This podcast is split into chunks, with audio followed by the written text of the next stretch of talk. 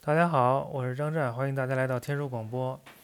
我们这个节目虽然是免费的，但是也非常欢迎大家踊跃投喂。我们的节目采取负罪感积累制度，如果你听了很多期节目，觉得有收获，负罪负罪感积累到你无法承受的地步，那么就欢迎你给我投喂。呃，投喂的这个方法呢是支付宝或者微信都行。我支付宝的账号是 t o z h a n g z h a n at gmail 点 com。现在还有一个新的方式，就是现在我们这个天书广播鸟枪换炮有了一个公众号，叫阿达希尔的漫游。我也会把这个公众号的二维码放在节目的文字部分。如果各位关注这个公众号，可以看到公众号下方有一个按钮，叫做空间站。你点这个空间站，就可以进入到阿达希尔空间站的一个课程网站，里面有各类关于古文明的讲座系列和我的单独的讲座。嗯，大家也可以购买这些讲座，也算对我的一种支持了。但买了肯定不亏。嗯，好，那我们今天的节目正式开始。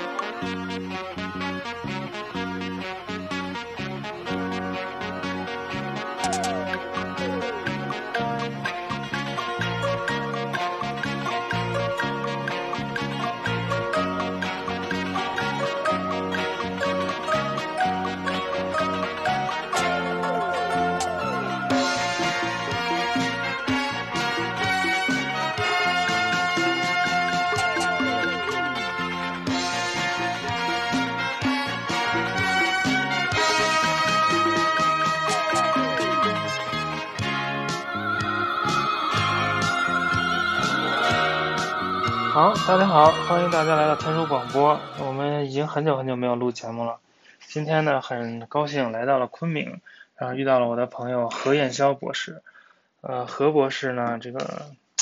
现在是芝加哥大学古代史专业的博士候选人，正在辛苦的写博士论文，准备 revolutionize the whole field，准备在整个领域当中掀起一股革命的旋风，是不是？多谢张总这 邀请，很高兴来参加这个节目。我们今天呢，就要要来聊一聊何博士要掀起的革命旋风的这个风暴眼。没有没有，就是大夏，叫大夏啊。那个何博士是昆明人，昆明本地人。然后由于这个疫情呢，就就从美国回来避难了。然后我们是云游四方，正好也经过昆明了，正好就。然后跟何博士相聚在昆明聊一聊大夏，还是很开心。呃，何博士本科是在印第安纳大学念的，跟那个脑洞派大师 白鬼斯，嗯嗯学。然后，然后在在我的那个极力拉扯之下，终于脱离了苦海，从语文学的那个汪洋大海当中脱身了，进入了历史学的殿堂啊。对，当时一五年在哈佛拜访张总，张总高屋建瓴，让我从语文学转到历史学。嗯，对，然后就后来也是，反正也算我有一点小小功劳吧，然后吧，很大功劳。对对对，然后就去了这个浙大读博士，跟的是 Richard Payne，Richard Payne 是也是最近在这个伊朗学历史学界一颗冉冉升起的小星星。嗯，对对对。但是何博士他在本科时候学学了希腊语、拉丁语，然后后来学了什么法语、德语都不在话下了，所以他有很很深厚的语言的功底和基础，嗯，所以他就选择了这个大夏作为他的博士论文的题目，其实是非常合适啊，因为大夏其实还有一些中文的材料，所以两方在一起就可以把这件事情看得更清楚。但是我们之后会提到，就会具体说。我们先从大夏教是在哪开始说吧。大夏在哪？给我们介绍介绍。啊，大夏实际上是中文材料里面对曾经在今天阿富汗北部存在过的一个王国的称呼。因为阿富汗地区被新都库，现在阿富汗被新都库什山割成北部和南部，嗯。而所谓的大夏是在北部，嗯。而北边也有一个自然疆界，就是现在的阿姆河。嗯。然后东边的话，因为是也是山脉巴达克山，然嗯。后西边的话，主要是像阿富汗西部的赫拉克，特别是那里的凯尔曼河，所以从在可以说某种意义上两山两河之间包围着这样一个肥沃的土地，曾经也有一个比较辉煌的历史。嗯，其实也是一个就比较独立的地理单元啊。它翻过那个过了那个阿姆河，其实就是再再往北再翻过一小座山，就是那个苏特地区。就是苏特对对，其实它跟苏特地区都是中亚的两块，就是民族。对对对，而且就是你看地图就知道，就那那那那山中间那一小块地儿，反正就就没没有地儿跑。嗯，是。那个那大夏什么意思呢？呃，首先，大夏这是一个可以说语言学上可以说是一个嗯很让诸多学者研究，但是没有定论的这样一个问题。从西方的角度来说，在现在英语里面称大夏就是 Bactria，嗯。要无论法语、德语里面实际都差不多，这些都来自于希腊语里面的 Bactrian，然后这又来自于古波斯铭文里面在对那个波斯帝国各个行省的称呼，然后大夏就是 Bactrish。嗯但是这一点很明显，中文里面大夏不可能是 Bactrish 的一个对应。呃，这一点很多学者也提出了自己的想法，因为相对材料来说不足，我也无法进行进一步讨论。嗯但至少在早期的中文文献里面，关于大夏的称呼就有好几处。有些地区像在《山海经》里面提到，就说有一个地方叫大夏，在流沙外。流沙肯定是指塔塔里木盆地的沙漠，我们可以确定它就是指现在的阿富汗北部。但还有文献里面也提到，比如说像齐桓公西征，一直征到大夏，我们就没有办法对应。有学者认为这是在现在山西北部，我们也有材更明确材料，像在《左传》里面就说早期的那个传说时候，高辛帝的两个儿子，他们争执不下，有一个就到了大夏，这个相对可以确定是在山西北部。但还有像在秦始皇的铭文里面，南野石刻里面就提到秦国的秦帝国的疆界四至有一个北至大夏，这个大夏我们可以相对确定是现在鄂尔多斯。所以现在就中文里面的相关的大夏的这个就非常混乱，直到张骞出使西域，说那里叫大夏。在汉中文文献里面，大夏这个名称才比较确定。早期是可以说是一个老大难的问题，无法目前来说无法有定论。嗯，就张骞说大夏在那块儿就是这巴克特利亚，但是至于他为什么把这个地儿叫大夏，还是搞不清楚。对我们唯一可以确定，希腊人是根据这样一个波斯帝国的地理知识，在波斯帝国地理知识下认识了，原来还有那么遥远的地方有一块地叫巴克巴克特希耶，但是像在中文里面，它肯定是有一套自己的 network，、嗯。自己的一套网络体系来认识，这是我们唯一可以确定的。但是脑洞派大师说这是什么雅利安的对音，这我们就可以哈哈一笑就啊，也没置之不理了这实际上就是按照 Bagway 老师的认识，实际上他认为汉语里面大夏的确是对阿雅的这样一个对应，这一点我们的确可以存疑，但他至少还是强调了游牧民族。的中介作用，我记得这是他这篇论文里面上的观点，是在我也是在和 Bagway 老师学习过程中，我也是一直很受到他一直强调，我们研究这些问题，中西交流不能忽视游牧民族。我认为这是一个嗯洞见。嗯，非常好。就是其实有些有些这个这个看似不太成立的结论，它中间是有一些很值得大家思考的一些一些发现的和一些思想法的。嗯对对对，嗯，然后大夏后来又有一个新的名字叫那个土火罗斯坦，对对对。嗯，托卡利斯坦，这个是也是从希腊语来的。哦，对，这也又涉及到另外一个很复杂的问题，但我们是后来肯定会提到，就是希腊人在大夏统治结束，有四支民族进入，根据希腊的地理文献，有四支民族。进入了现在大夏，有一支就是 Tokhari 而已，就 Tokharian，然后到唐代里面又把大夏称作吐火罗斯坦，我们的确可以这样对，但是这里面也有很多学者有很多争论，再加上这个时间段也相对我的比较晚，所以我也只能说根据我看到的，我们也许可以有这样一个暂时的。嗯。反正就是唐代的时候就叫吐火罗斯坦对对对。但今天那个吐火罗语跟这就关系不大。没有没有没有关系。今天吐火罗语是指新疆库车那。库车北部对，新并且像大夏语，我们可以确定它是一个中古伊朗语。嗯。然后，但是吐火罗语虽然它是印欧语，但它不是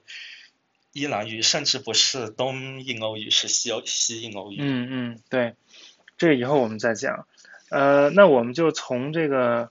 大夏。第一次或者最早登上历史舞台开始说起。我们刚才说到，我们第一次听到大夏或者巴克特利亚的这个名字是来自于呃大流士贝希斯的铭文，在那里面他隶属了自己治下的三十几个哎二十八个行省吧，对对对，啊其中之一就叫做巴克特里什巴克特里什，然后这古波斯的行省制是咋回事？啊，这个问题可能比较复杂。因为关于古代波斯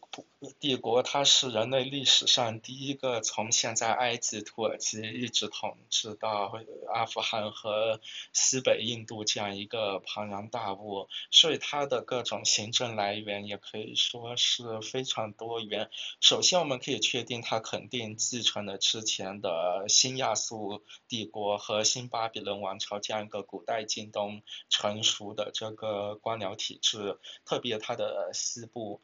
但它的东部的话，也有肯定也有不少学者，像河南的学者 Foxon，他专门就强调东伊朗他们有自己的传统。但就行省制这样一种官僚体制，特别我们特别应该注意是波斯帝国的行政语言。虽然国王用古波斯语，他们自己的母语发明文，说自己的一些意识形态和理念，但日常。行政中的那一个语言是阿拉美语，嗯在阿拉在之前就在波斯帝国之前，从新亚述开始，阿拉美语。就基基于现在的叙利亚地区，也是和希伯来语很近的一门闪语，已经成为了当地近东地区我们新月地带，就叙利亚还有那个两河流域的邻国弗兰卡成为了通行语。所以从行政语言的角度，我们也许可以说，基本上行省制还是基于古代近东的这样一种新亚述王朝和新巴比伦王朝的一个官僚遗产。嗯。其实之前就是对于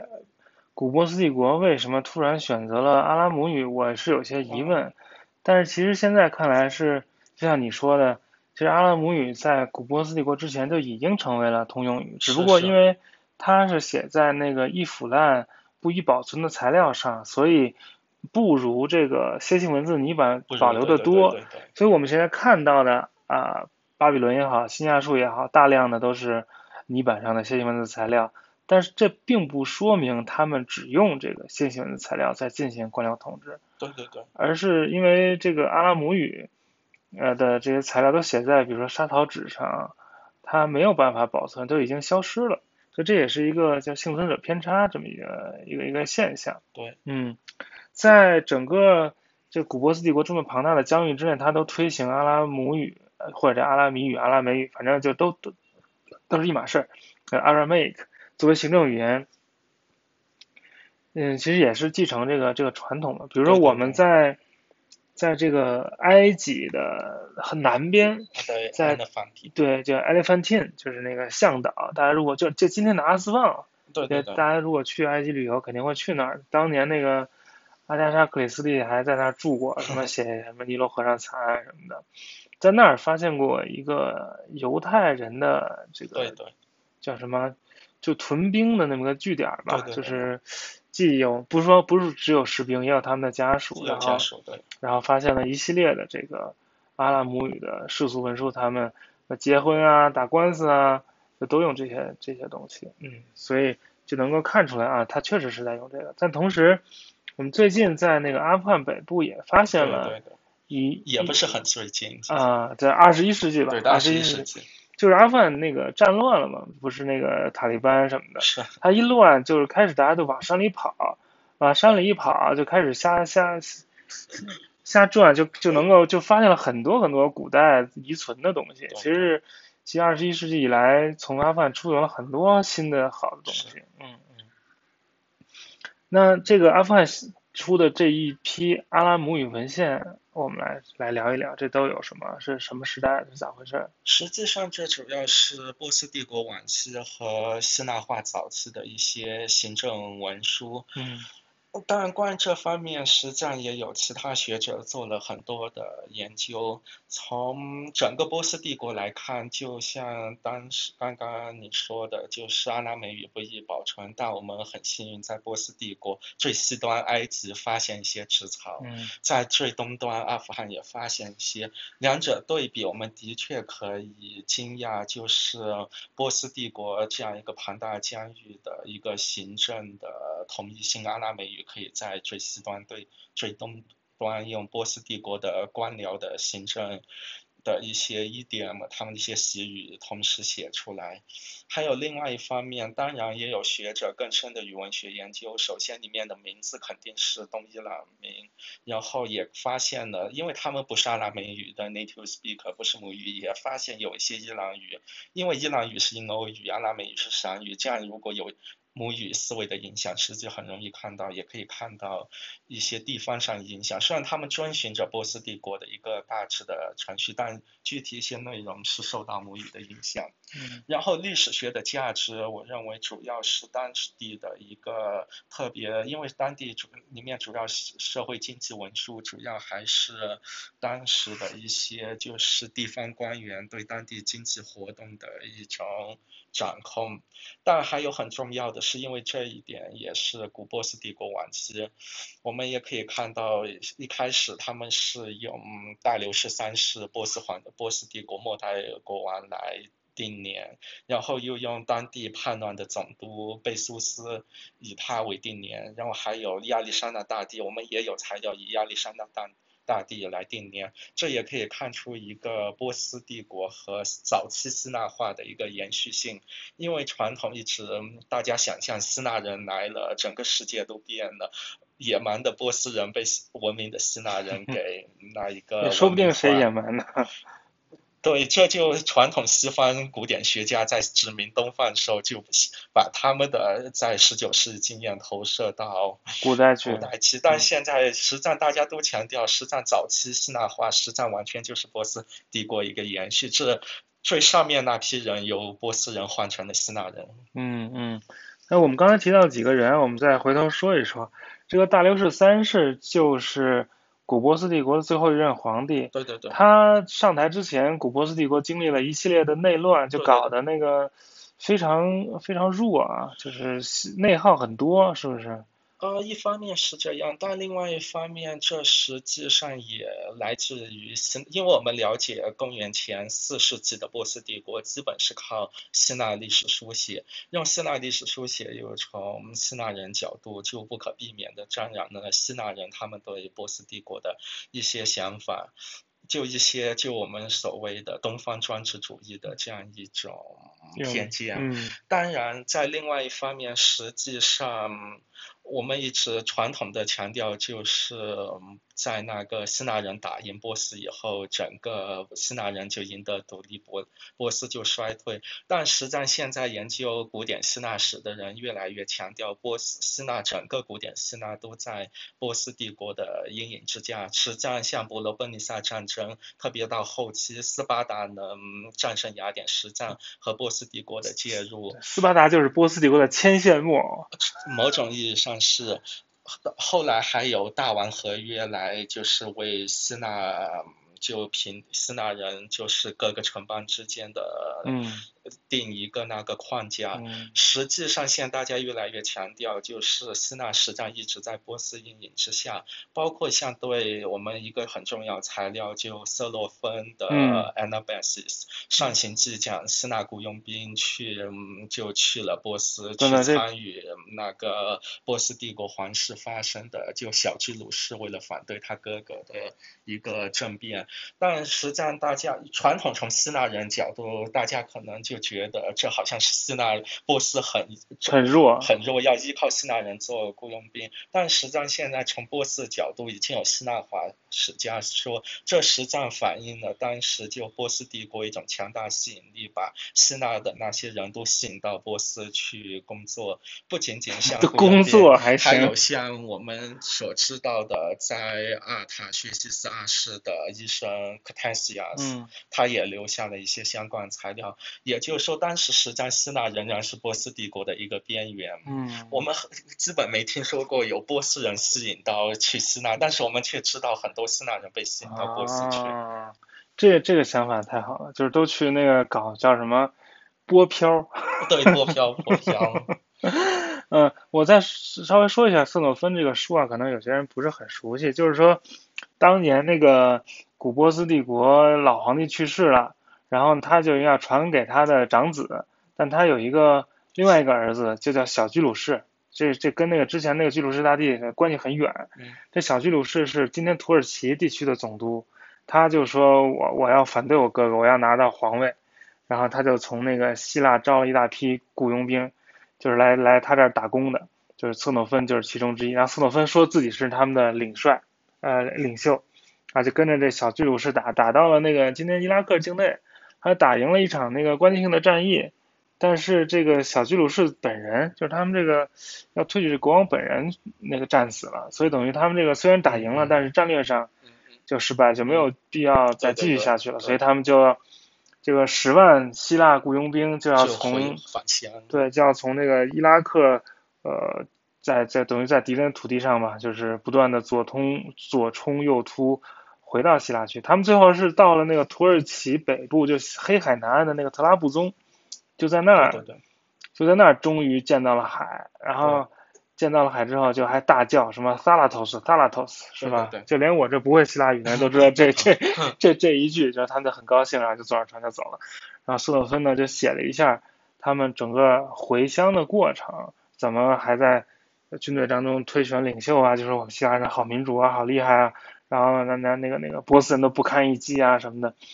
但实际上，这都是他们这个希腊人自吹自擂或者有自己偏见的一种对。一种一种说法。对，然后还有现在也有论述，就说这些希腊人实际上在东方的希腊人，实际上就是后来希腊化时期移民东方希腊人的先驱。啊，也就一方面，大家强调就是到了希腊化时期，希腊人仍然依靠波斯帝国这套体系在统治；另外一方面，大家也往前看，就希腊人不是一下子随着亚历山大才出现在东方，实际上公元前四世纪是一个高峰，更早时候像埃及嗯已经大量在用希腊雇佣兵，甚至还有新亚述帝国王新亚述时期的一些楔形材料都。嗯也有，当然这又扯扯得比较远，就早期希腊实际上是嗯在古代东方影响下形成的这样一套文明体系。对，希腊其实还是在整个帝国体系当中算是一个比较边缘的地位，对只不过他留下了很多很多很多很多材料，让我们对他就是有很多很多了解对。但同时，我们也被他的偏见所这个所所挟持吧，对对对就是跳不出来希腊人看世界的这个角度。当然，本质上还是近代欧洲人重新发现了希腊，把希腊作为自己的祖先。然后就直接把自己投射到对对这个希腊的历史当中，然后按照这个东西方意识形态的分野，就把希腊定为西方，自己也是西方，然后东方的都是专制的、落后的，然后神秘的，就全全那一套全来。了但其实东西方的分野其实是一种非常武断的、非常武断。非常没有什么道理的做法。要说东西方，那德国、法国也应该是东西方，对吧？嗯嗯嗯，然后我还要说什么来着？就这个刚才说的埃及，其实雅典在早期，在公元前五百多年那儿就派过一批雇佣兵跑到埃及去捣乱，还弄了一个小的殖民地。啊，伯里克利。嗯，他们还弄了一个那个就是商业的这个据点儿，然后在上埃及就埃及南方那些神庙里面还留下过当时的雅典军队的那个涂鸦，说什么到此一游之类的。啊，对对对。嗯，所以就是当然那个整个希腊文明也从埃及吸取了很多很多养分了。对这一点，包括像柏拉图、希罗多的记载，但这我们不能直直接当做那么直接史料用，但至少可以看出，在当时的希腊人自我认知中，他们还是对这些有一自自己还是有一个自己的定位。嗯，他定位是啥呀？就认为相对于埃及这种古老文明，希腊还是后来居上的一个年轻的文明。嗯嗯。好，我们现在回过头来说这个亚历山大的事情，就是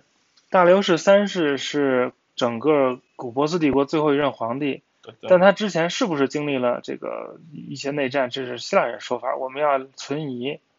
然后，但不管怎么样，他就夺得了皇位，然后就就跟那个亚历山大进行了两场会战。对。两场会战之后，其中有一场会战，他就很著名的那个逃跑的那个那个那个那个。马赛克嘛，就在庞贝，但实际上这个马赛克也是一种希腊人的想象。对，这又涉及到就希腊人想，但不无论是希腊人也好，大家想象一个抑郁都有两种方式，一种就书写的方式，一种就是图画，就是 visualize。就用图像来表示，嗯，但这两种实际上都代表了对方的一种认知，嗯，当然它肯定也是基于某种历史事实来说，但我们无法直接拿那个直接当做证据来用，看，嗯，大六世就那么弱，然后亚历山大就那么硬，嗯嗯，对对对，那个那个画儿，那个马赛克那个画儿是，呃，庞贝古城的一个人家里的装修，就他就把那个。那个马赛克铺在自己家里当那个地面用，然后就说的什么亚历山大就就就跟赵云似的，就是说千千军马中杀出一条血路，然后就直指那个大流士三世，然后大流士三世吓得不得不得了，然后就还要跑什么的，但这都是这都是一种相当于古代的民族主义叙事啊。对，嗯，对，任何训练有素的艺术史家肯定不会把它当做。亚历山大和大流士三世的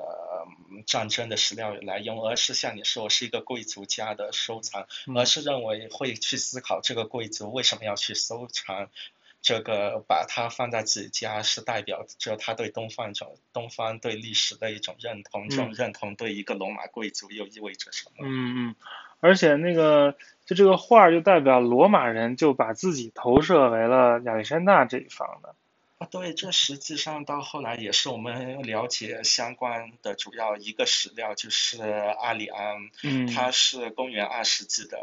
一个罗马人，用希腊语写作罗马人，嗯，然后当时又正好是腾图拉真征帕提亚真东方，特别把罗马疆界扩大到美索不达米亚，还有新阿拉伯半岛，也是基于这样一种情况下又重新 evoke 关于亚历山大东征的历史叙事，嗯。Evoke 就是唤起，又重新唤起。当然，我们也不能走极端，就说阿阿阿联阿联写的都阿联为了去做某种意识形态宣传，编造了这。但现在的确在学界有这样的趋势，但这种也是另外一种极端。嗯嗯嗯，很好很好，就是还是有一种解构式的这个这个意识在里面，就是不要把那个史料。就是叫什么 taken at its face value，对，不能 taken at face value，必须要 critical，但也不能 critical 过头。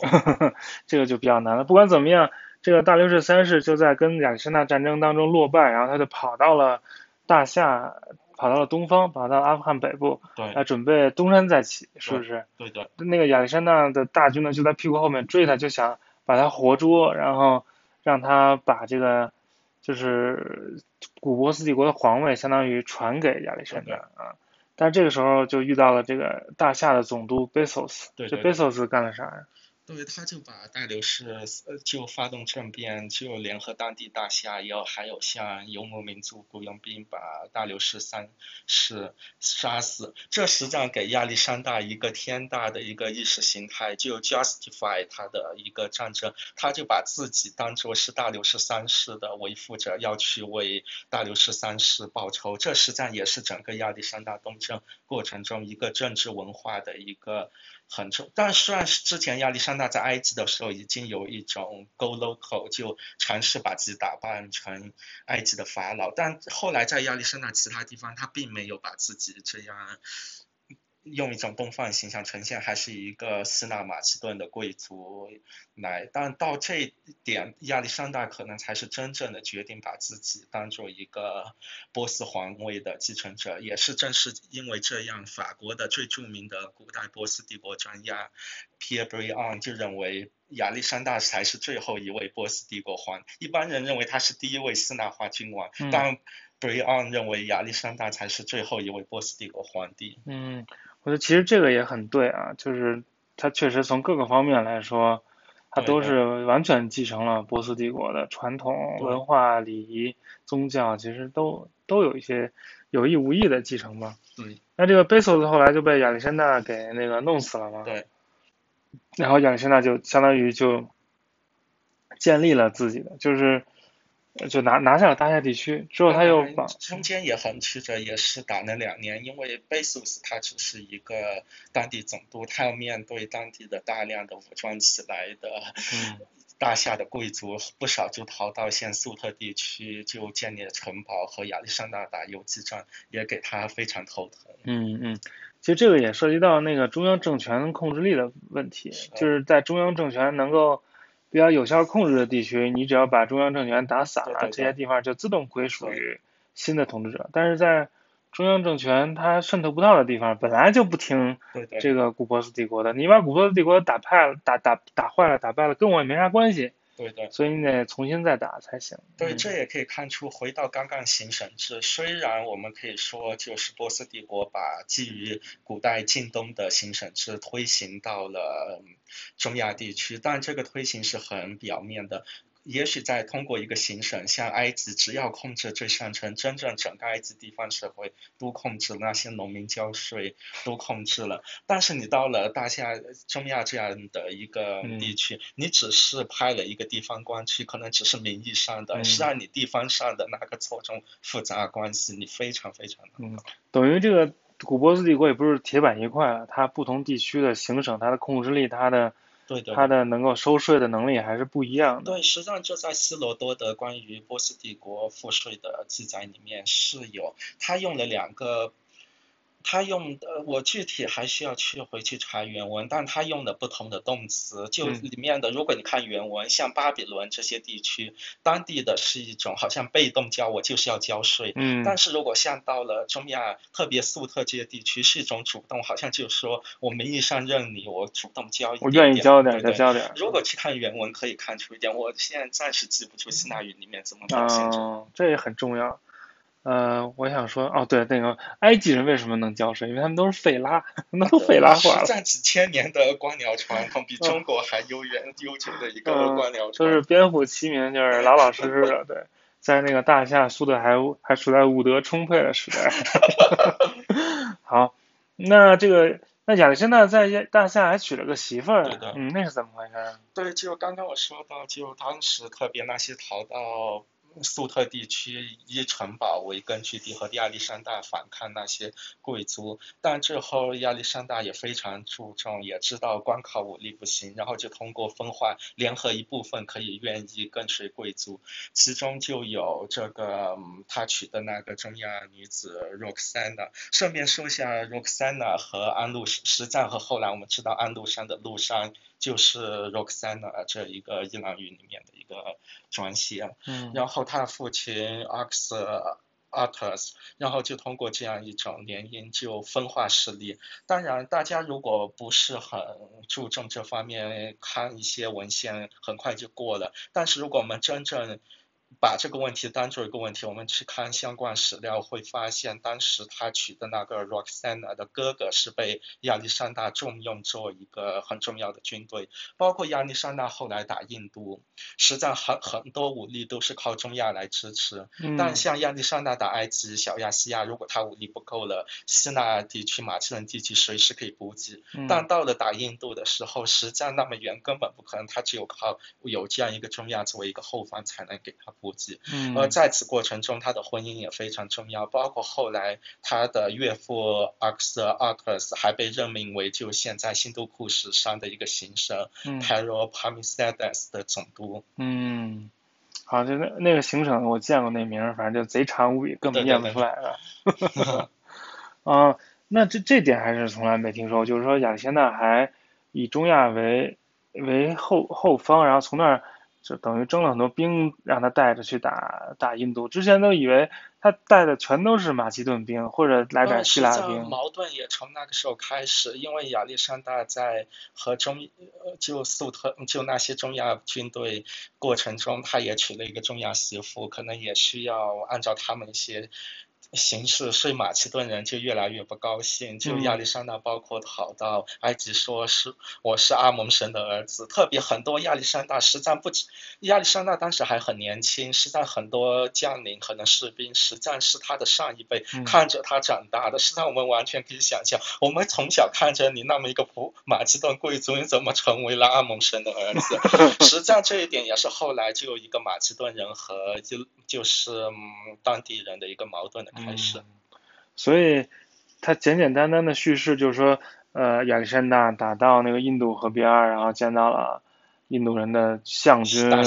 打赢了，然后之后大家都不想打了，要回家。其实实实际情况比这个要复杂的多。对，要复杂的多。嗯那我们再稍微说一下亚历山大在印度河边儿的情况。在印度河实际上他遇到最强有力的对手就是现在在今天巴基嗯巴基斯坦的，当然我们现在所谓的西北印度，实际上主要是指当时的巴基斯巴基斯坦，主要是 Paros，它实际上是当时这也涉及到印度史的一个问题。我们所熟知的更熟知印度是早期古代印度材料都是恒河流域来的，嗯印度河流流域当时除了更早吠陀，到后来主主要都有考古材料，文献材料主要都是这些希腊文献里面，嗯实在可以看出当时的印度河流域是一个非常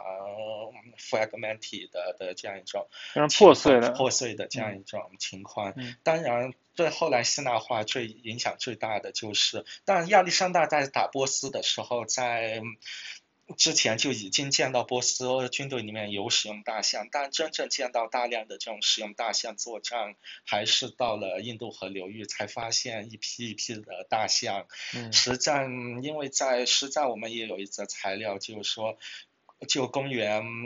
二世纪的地理学家 Pausanias 就提到亚历，当时亚历山大带了一些大象回到希腊，当时还有意大利，当时的人都觉得那是怪物，那不是动物。实际上，虽然这有夸张成分，我们也可以想象。第一次对于生活在地中海地区，可能最多见过大象牙，没见，因为亚历山大老师亚里士多德是有关于不少大象的描写，可能只听说过有那么种动物，这样真正见到，实战完全是会被震撼的。嗯，这 Pausanias 就是那个古代《Lonely Planet》的作者是吧？就写了一个那个啊，对对，就希腊游记，对，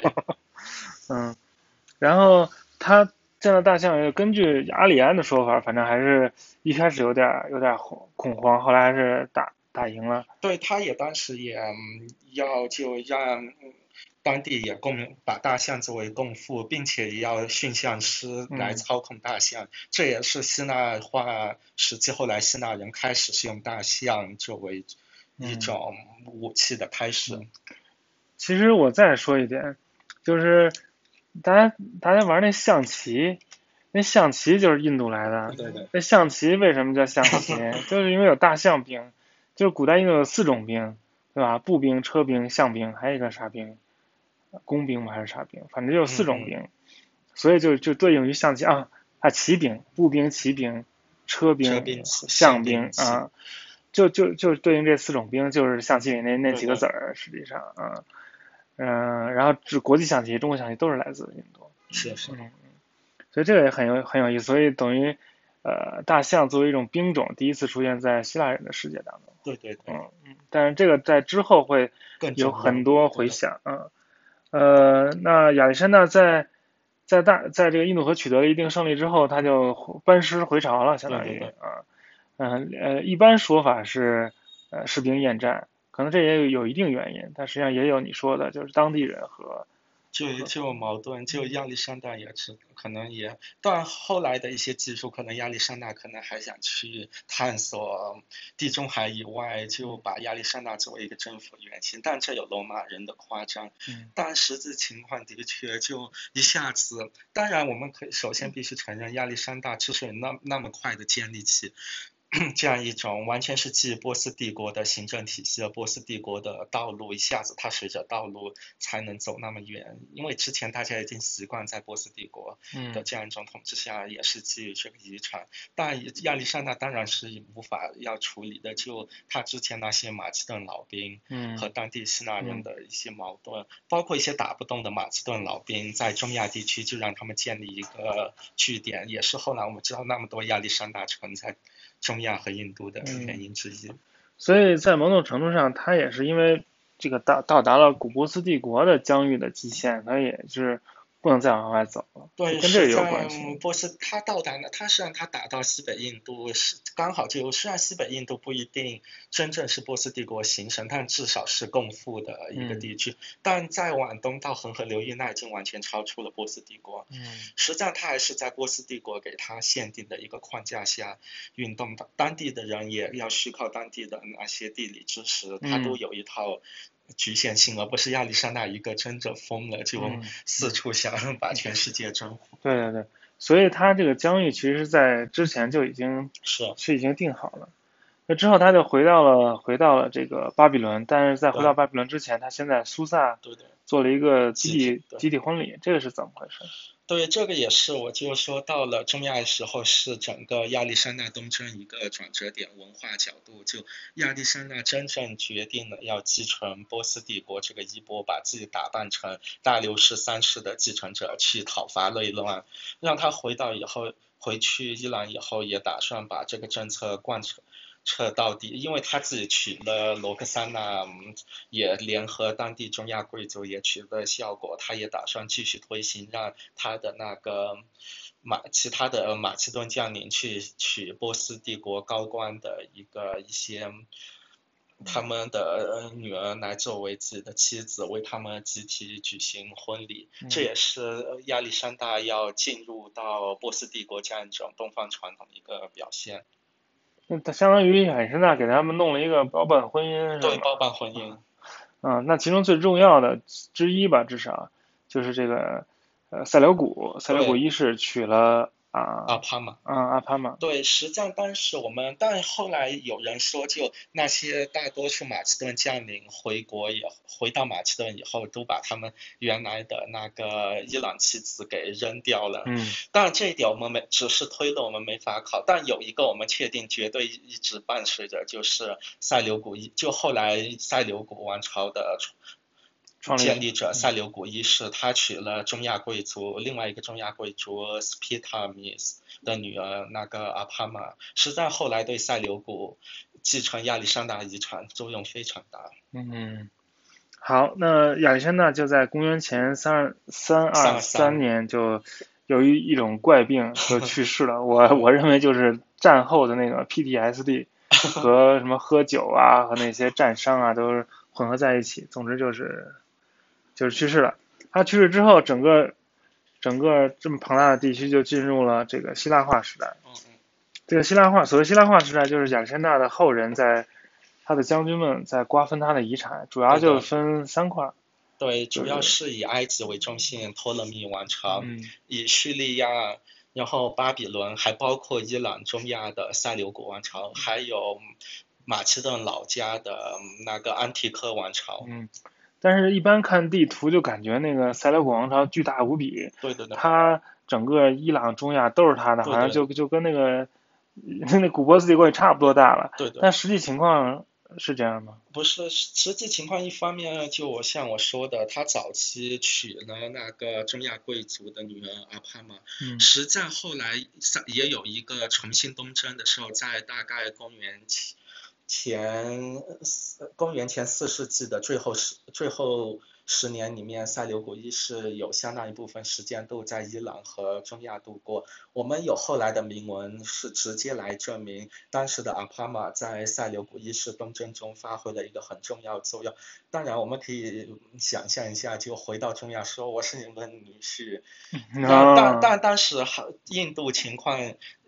印度又出现新情况，因为亚历山大走后，我们知道旧孔雀王朝兴起，从恒河流域传达古帕，然后进入印度河流域，然后就和塞琉古一世形成了对决。但关于这个记载比较模糊，有有一些记载是比较倾向于中立，认为他们就是定了一个合约。但我认为，的确塞琉古一世被传达古普塔打败了。用税就把新都库什山以南的那些阿，就特别是阿拉克西亚让给孔雀王朝，嗯然后塞琉古保留着就大西亚 Bactria 这一个地区，嗯然后交作为交换，然后塞琉古一世就获得了五百头大象。嗯，当然，这是否所有五百头都是从这我们无法考证，也可以说是一个意识形态宣传。但这实在和后来我们知道，就中国和北方游牧民族实际上有些相像。我让一点地给你，我或者我获得你的马，实在是有相似性的。嗯，所以就是亚历山大当年在那个印度河上游，也不算上游吧，就是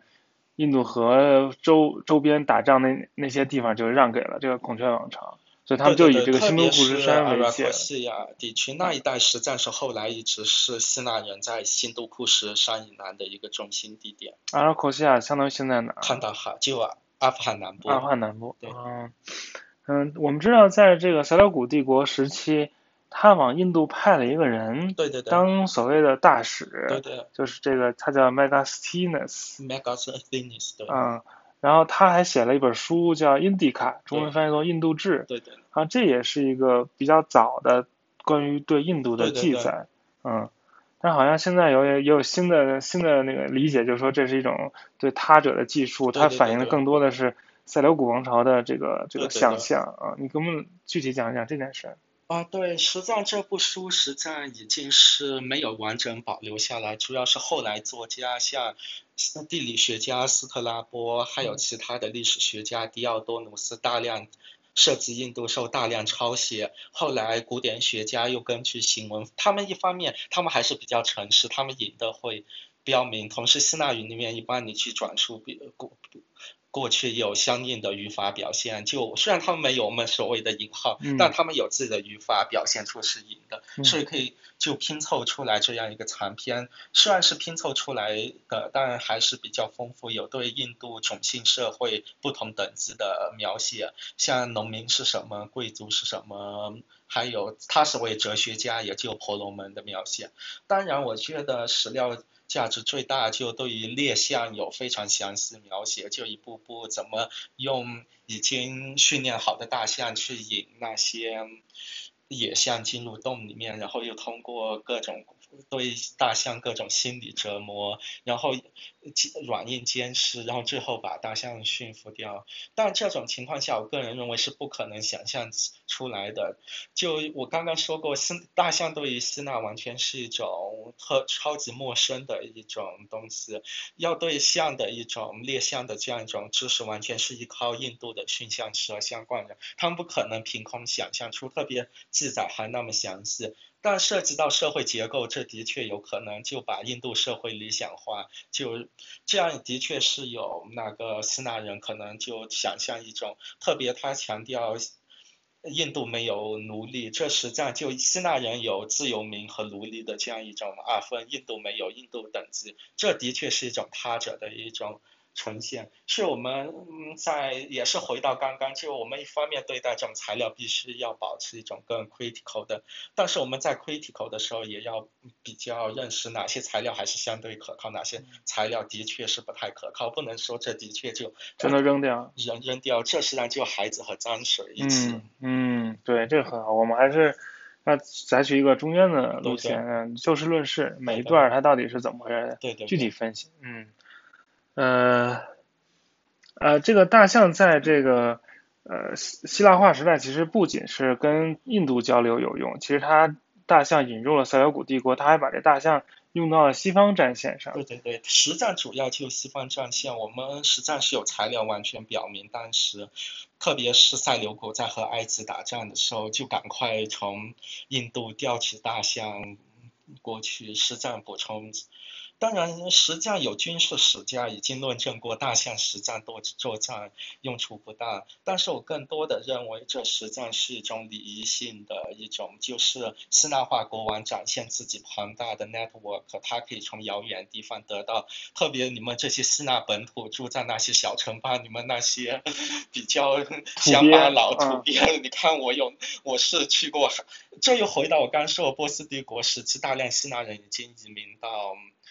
就去波斯去寻找机会，实际上这也是一种希腊国王也是想展现自己的一种，有时实际上大象更多的是一种奢侈品，我个人认为，但也有的确也有心理战术，第一次见到的确会恐慌，但我个人认为是一种人类学有一个术语叫 prestige economy，就是，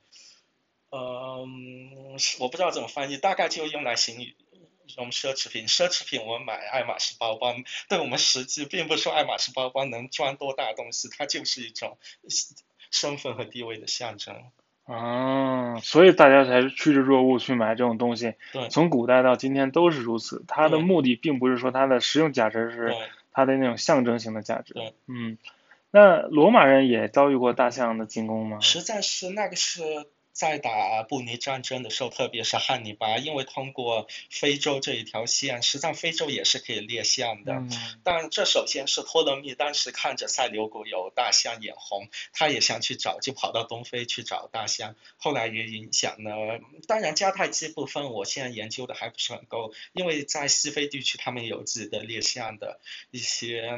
东西，但罗马人是也是第一次体会到大象这样一种心理上的阴影，是汉尼拔在布尼战争加吉塔、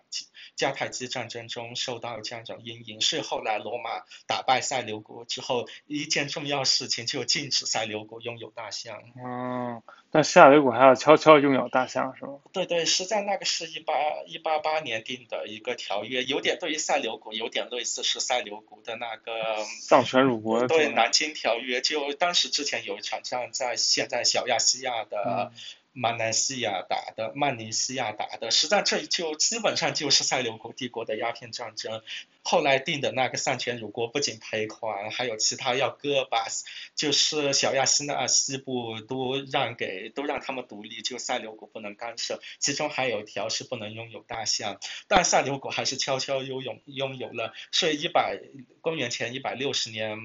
的某个一百六十年的时候，又有罗马大使跑到叙利亚去，发现还有大象，就想把他们全部。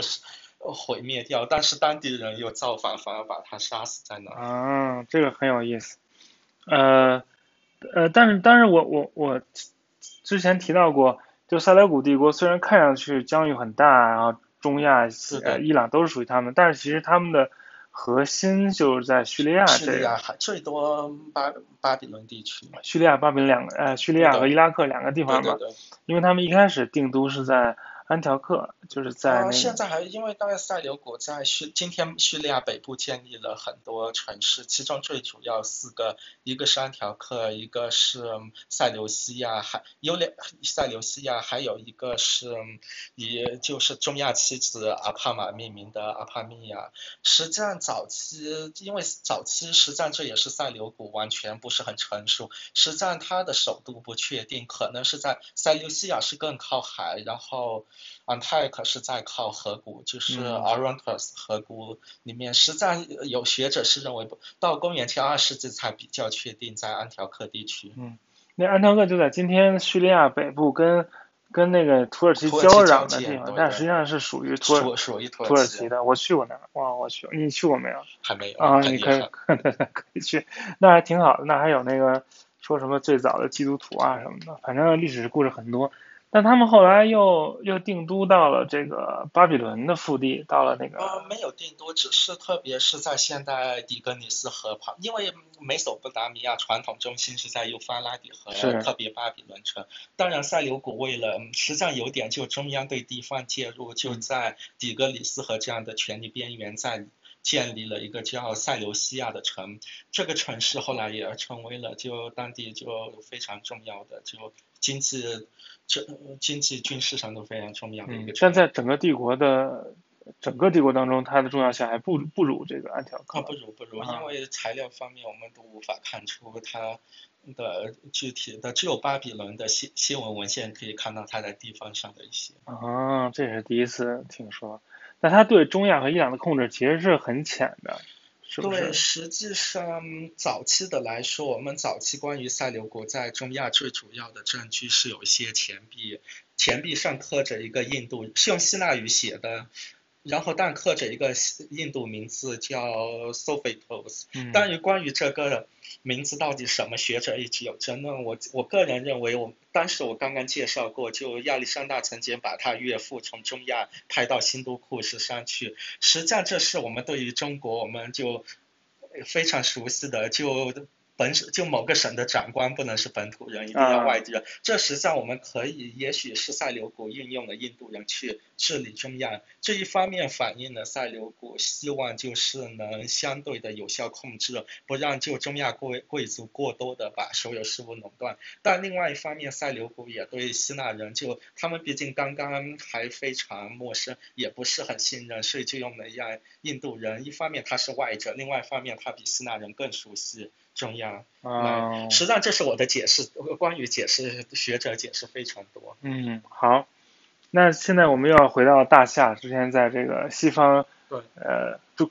转了一圈，在这个塞琉古帝国中期吧，相当于这个大夏。是公元前二百四十年，嗯，还是说早期早期比较早啊，大夏就开始独立了，至少在一般的历史叙述中是这样写的。这个是怎么回事？呃，主要是实际上这也是个非常有趣的问题。就根据后来公元前一世纪的一些材料，就提到当时有一个在大夏的希腊人总督迪奥多图斯他就独立就从大夏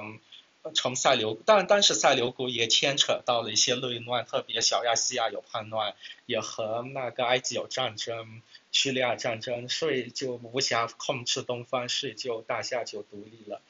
然后有钱币材料，就这个叫 Diodotus，包括他是一世，还有他儿子二世，都用自己的名字和头像打造的那个。纸的钱币，所以学者就根据钱币材料和文献材料就认为，当时大夏就完全脱离了塞琉古统治。当然，现在也有学者提出了新的一些观点，就认为那不是我们无法就一方面就根据钱币材料，我们无法认为那是真正独立，那只是塞琉古可能国家控制相对较弱的一个表现。就让他在那个地方上建立一个小王国，但他自己还是名义上还是塞琉古一部分。后面的那个关于中亚独立的那个叙事材料，实在是很多。到公元前二世纪。包括像塞琉古，就是那个西北部，就像小亚细亚西北部有个 Pergamon 这样一个国家，派加蒙，对，派派派加蒙，实际上它也是在，实际上这个是关于从塞琉古里面分离出来的王国研究的最透彻。实际上我们一般以前也认为公元前三世纪就独立，但是已经有学者很充分论证，那是公元前二世纪它真正独立以后，就公元前三世纪可能有一些。获得了一些啊，他的一些自治，他就说着就追溯独立，实际上是根据公元前二世纪情况去说自己公元前三世纪是。当然，关于大夏，我也是倾向于我们所有的那个关于大夏独立的材料是基于公元前二世纪真正独立大大夏去说公元前三世纪只是获得自治的一个大夏。当然，还有另外一个是从来没有学者，是我现在博士论文在设计的，也稍微透露一下。就刚刚我提到，就早期塞琉古是完全是可能是无法靠希腊人来控制中亚。实际上，迪奥多图斯他能以自己的名誉去打造钱币。实际上我们与其是想把它看作是独立，为什么不能看作是希腊移民群体在中亚地区的一个势力成长？他们有已经到达了，已经经过六十年，他们有能力去制当地的事物，就行政上已经开始从大夏就是不再依赖于印度人，已经不再依赖于之前波斯帝国还有当地势力还有印度人，而开始希腊人有有了越来越大的权利。嗯，那如果这样讲的话，与其说是大夏独立，不如说是塞琉古对当地的控制更强了。对，这就是一个悖论。实战是整个希腊不止塞琉古，实战希腊化一个最大的一个谬论就是，曾经就从塞琉古，特别派加蒙、派大蒙，还有其他很多独立出去以后，反而希腊整，还有包括我们更熟悉的犹太，就马加比起，实战已经论证，他们实战在塞琉古统治下，反而希腊影响不深，独立了之后，反而整个希腊文化对社会影响。更深，这也是后来我们对希腊化这个名称需要重新反思，因为一般传统上希腊化认为是公元前三百二十三啊啊三百二十三年亚历山大去世，到公元前三十一年罗马就是。亚克辛战役后完全统治埃及以后，但实在希腊文化在东方是罗马的时候才真正的增长，特别像叙利亚刚刚提到安条克，他在塞琉古帝国时期并不是一个，就横向对比和像其他城市亚历山大里亚，还有希腊那些老城市雅典啊，都不是特别重要的城市，但到罗马时期，特别到了晚期古代，公元四世纪，它才真正成为一个完全是希腊化的这样一种。城市，实在这也是现有学者提出了 long Hellenistic，就认为希腊化实战应该推迟到公元三世纪，到整个基督教兴起重构希腊文化以前，实战那才是真正希腊化。从文化角度，但政治角度的确，希腊国王在东方的确，公元前最晚到了公元初，还有印度当地有些希腊小国王，当然文化角度会更长。嗯。你说这个话很有意思，因为首先第一点，这个安条克在基督教世界中，它是四大基督教中心之一，它也是在基督教兴起之后形成了一个学术中心。对对对。呃，它在这个整个。其实基督教就是一种希腊文化嘛，应该都是基督整个东方基督教都是在希腊化的这个遗产上，这也回到了希腊化这个词是早期十九世纪德国历史学家德罗伊森他写了一个 Geschichte der Hellenismus 这样一本书，就希腊化希腊实战翻译过来，我们现在可以说希腊化的历史，我们可以说是希腊文化的。的希腊东方希腊化的历史，实际上它的原意就亚历山大功劳是为后来基督教的兴起铺垫，就因为基督教表明的是两种文化融合，一个是。以雅典为代表，但是我这个我是用传统思维来说，不是说很学术的角度，就以雅典为代表的所谓古希腊文化，一个是以耶路撒冷为代表的古希伯的东方古希伯来的东方文化融合。实际上，从希腊文化希腊化这个概念提出，他就想说明到了基督教时期兴起。基督教世界兴起之前，这样一个希腊和东方文化融合，我当然这也需要进行一点知识考古，是什么时候学者才认为就是以公元前三十一年为标志，就认为希腊化就结束了？嗯嗯，当然他们还是更多的从政治上来考虑这个事情，他觉得之后是罗马帝国的时代了。对对对。但是我们也可以从文化上来说希腊化的长更长的这个阶段。对。另外一点，我想说的就是。帕提亚就是马上要登场的这个帕提亚王国，他们造的那个钱币上都说什么 “Phil Hellenes”，就是我很爱希腊。对，每一个国王上面都有这些东西，其实也是一种希腊文化上升的一种体现。对，这实际上也是现代化在。虽然帕提亚表面上结束了塞琉古，特别他把原来伊朗高原、还有大夏西部、还有美索不达米亚的。原来就希腊化东方纳入，实在他自己一方面帕提亚国王也是把自己标明为是希腊人民的老朋友，另外一方面当时。当地帕提亚也出土了大量的希希腊文书，帕至少对于很多地方希腊行政仍然在延续着。这也是为什么到了萨珊兴起的时候，就把萨帕提亚当做是一种那就就出现一种原始的伊朗。虽然我们不能说民族主义，至少是某种伊朗文化的自觉，自觉是把帕提亚当做伊朗的叛徒到了萨珊。哦，是吗？把帕提亚当做。当当就当当的那个一间，那个关于萨珊就兴起那个故事，就帕帕就拿马克啊，就一开始叙述亚历山大就说当时有很多小王，好像他们都是属于伊朗间，就哦一奸就那种。哦，这这这书我还我还仔细看过呢，就是我当时还读研究生的时候，就是学中古波斯语就对对，这是书。中古波斯入门的一个。对，就因为学完这这书，所以才 才那个当时的 MSN 名字叫阿达希尔，所以现在才有阿达希尔空间站。对对对。这个这个历史很长啊。好，我们回头说，我们刚才说到那个迪奥多特斯一世、二是，呃，在大夏地区发行了自己名字的钱币，呃，这有可能体现了一种大夏的独立或者大夏的这个呃自治自治程度的提高啊。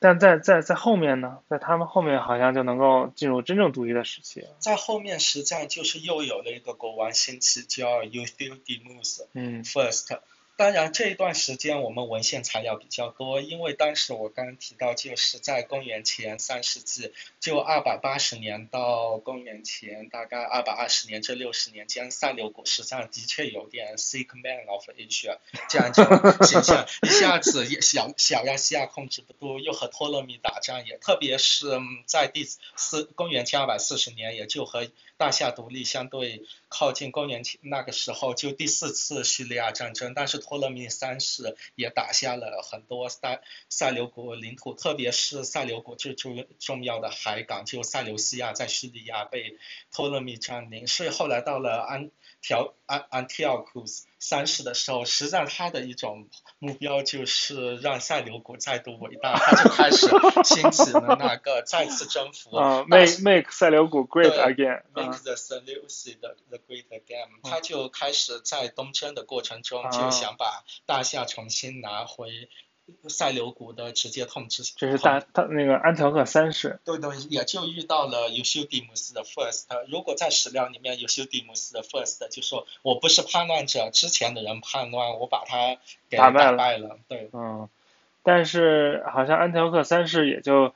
呃呃围围城围了一段，也就承认了他对当地的统治，对，因为一方面围城围了两年，公元前二百零八年到二百零六年，虽然我们材料也是，虽然我们有这段技术，但是相关材料也丢了不少。但是技术这个材料人，公元前二世纪的希腊历史学家波利比乌斯，实际上是把这个围城战和当时的罗马的迦太基战争并列。实在我们可以想象，就当时人认识来说，这绝对是一场轰轰烈烈的大战。这材料太少，我们没法感知到。但其中有一点很重要的，就是尤西迪姆斯的 First 就和安提奥库斯三世就说，就是在大夏北边有很多游牧民族，嗯在就说如果我们继续打下去，游牧民族来，我们全都完了。实战这一点，实战如果我们纳入当地当时的整个草原的一个来看，公元前二百零六年，刚好是匈奴在中国北部现在那个鄂尔多斯地区还有蒙古地区兴起的一个过程，包括之前更早的公元前二百一十五年秦始皇北边的时候，也有人上一个劝书，就说胡灭秦。如果我们单独的判决着，那可能只是一种夸张。但是我们如果把放到一个整个草原变动情况下，一方面在中国北方受好已经感受到了那个游牧民族的一个威胁，所以才有了蒙恬的做做长城啊，造长城。当然，在大夏地区，我们也有材料，在现在的那个就在乌兹别克斯坦南部 d e r b a n 地区，还有乌宗达拉地区也有长城的东西，就把那个大夏通往游牧世界的那个关口给彻底的牢牢的控制住。可以看出，当时的整个东部草原的确发现剧烈变动，而其中最重要一个变动肯定是匈奴的兴起。嗯，那匈奴的兴起对于大夏来说，是因为匈奴兴起，它就多米诺骨牌效应挤压了很多之前，比如说在新疆对对对。呃天山以北地区的那些呃游牧民族乌孙人也好，大肉之人也好，他们就给他被匈奴人挤压到了西方来，然后也寻找自己的那个新的家园。嗯嗯嗯，是是同是这个过程，差不多。呃，对，是这也是大家正常的标准的历史叙事。就这些挤压之后，公元前一百一十四年就塞种人嗯进来，后来公元前一百三十年或者二十年大月之人进来。当然，实际上状况要复杂，因为这也涉及到就游牧民族和定居民族，我们想象是截然分开的，但实际上大夏实战和游牧世界的互动是非常非常漫长。至少波斯帝国时期，我们已经有足够的材料表明，就是波斯帝国通过大夏去游。去塞去塞塞家人去把游牧民族一支可能说伊朗语的那个游牧民族当做那一个雇佣兵，又到了那个希腊大夏时期，我们直接有希腊语写的文献表明，当时有人去那个去找那个游牧民族斯基泰人去做雇佣兵，实战并不是我们想象的，就是原来大夏就都是定居民族，就希腊人，还有一些大夏人，大家过着城市的 urbanized life，然后突然有一天，突然就游牧民族来了，然后一进来就把大家全部给杀光了杀光。实际上真实的情况，实际上游牧民族和当地的人实际上是有了很多的很多互动，很多交流。交流。嗯，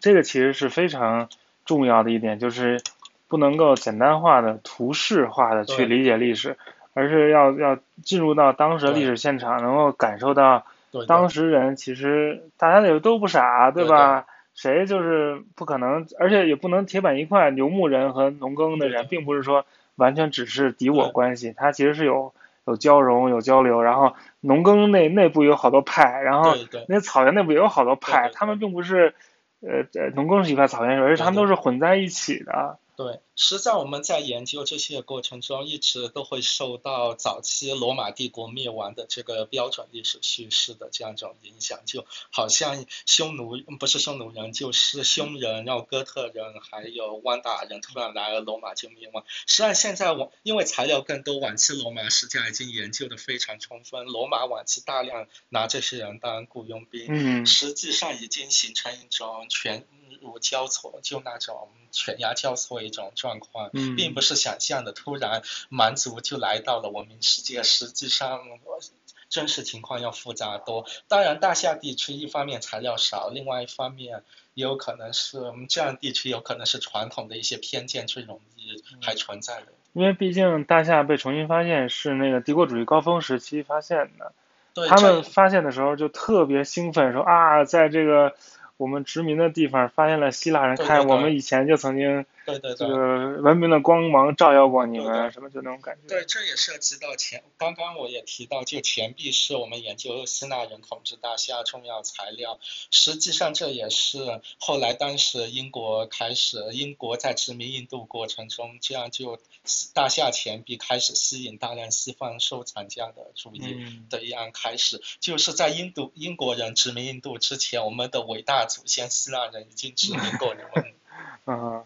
其实也是把那个近代帝国主义的那些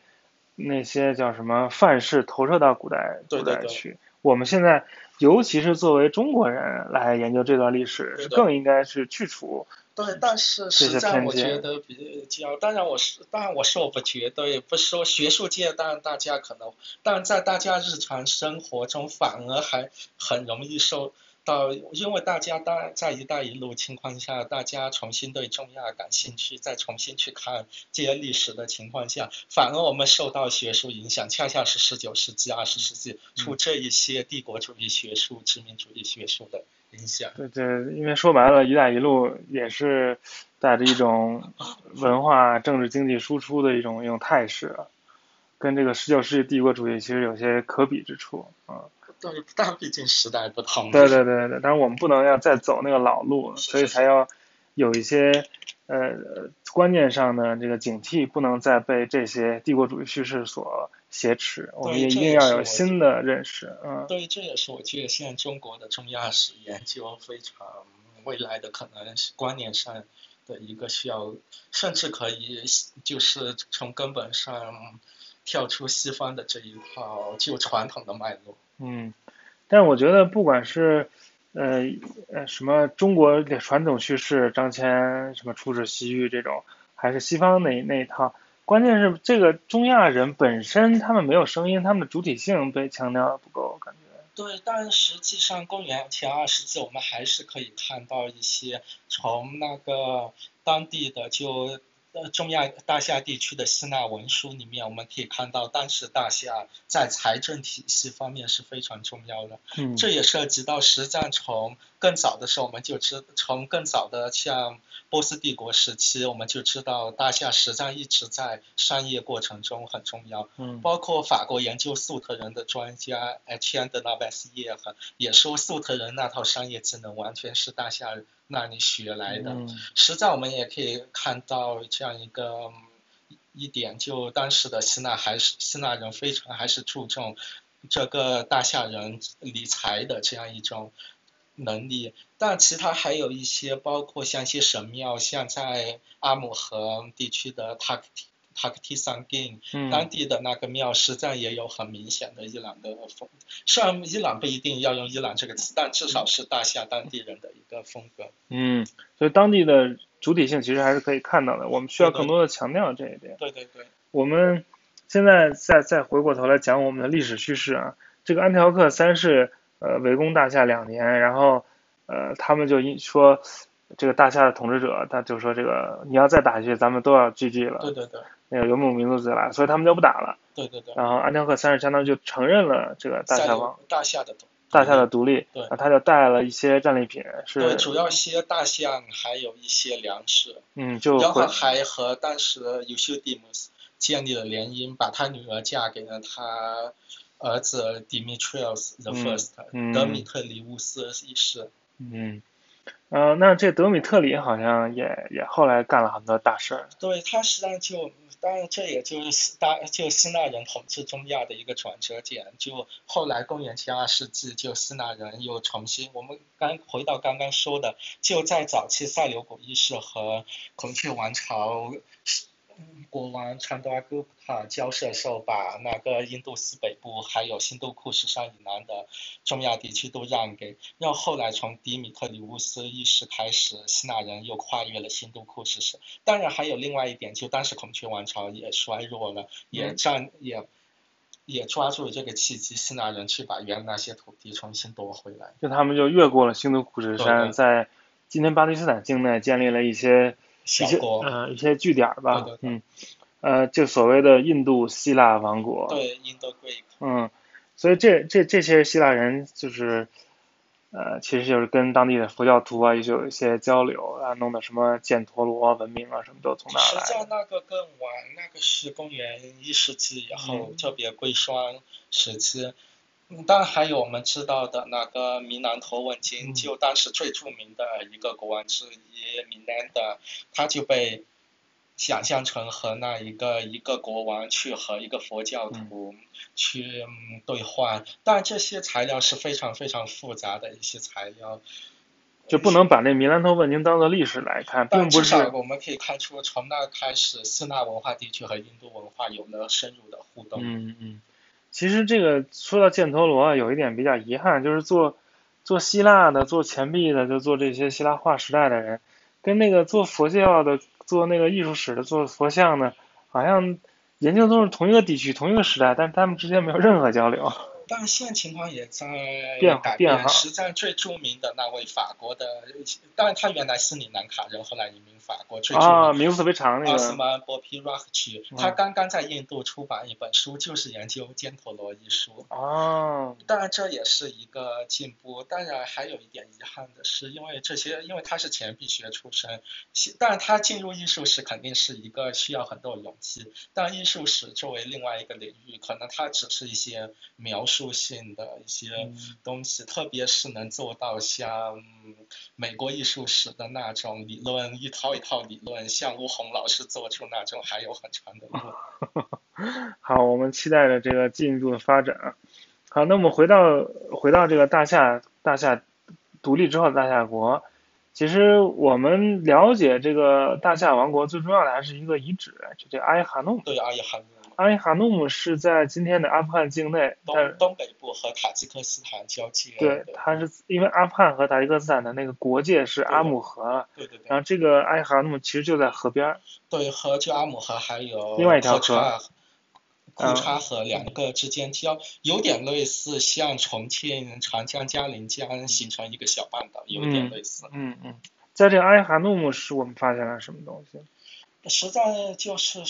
就当时就这也回到早期，就说到当时通过钱币，西方人就认识到希腊人在中亚有遗址，他们也非常疯狂的想去挖掘，最后终于通过法国人的努力，在上世纪六十年代，当时阿富汗还很太平的时候，就在阿富汗东北部就发掘这座城市阿伊哈努姆，里面发现了就一一座完整的希腊城市，有希腊剧。有王宫，王宫里面有希腊文写的那些档案，还有用希腊文写的柏拉图式的对话，用希腊文写的戏剧剧本。但虽然很残篇，我们无法太确切知道究竟讲了什么，但我们至至少知道希腊文化的确在当时有一个真正的传播，还有剧院，还有那个体育场，还有神庙。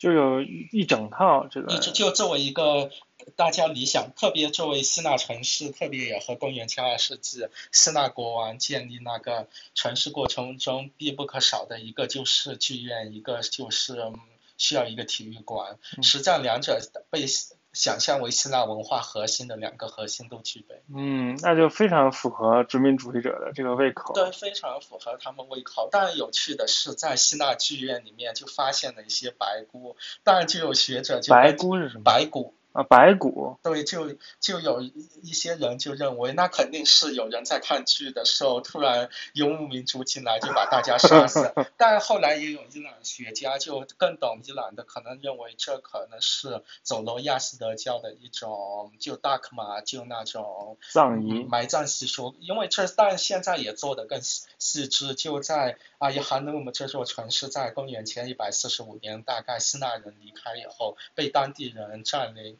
重新利用，然后希腊剧院就被当做一个致敬台，作为致敬台。当然，他在这些学者的技术下还是存在。他们怎么能把那么高贵的东西当做那个？作为一个停尸房那种，停尸房。当然，这实际上也是我们也是从人类学的角度来说，我们不不能说用剧院作为来表演，就一定要把剧院作为目的要高贵。实际上这一点，如果我们看斯罗多德里面记载的，当时就问。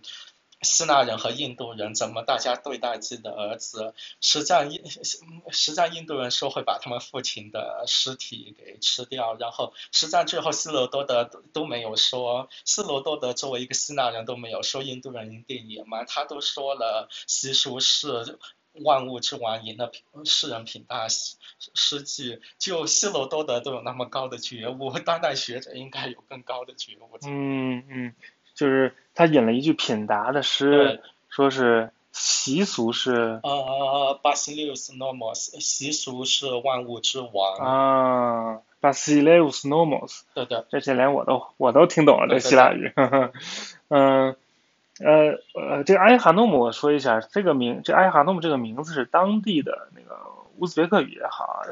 这一种名，这是当地的名字，阿伊是出自于月亮的意思，哈诺姆是。女士、太太就是月亮女士、月亮女神、月亮太太这个意思啊。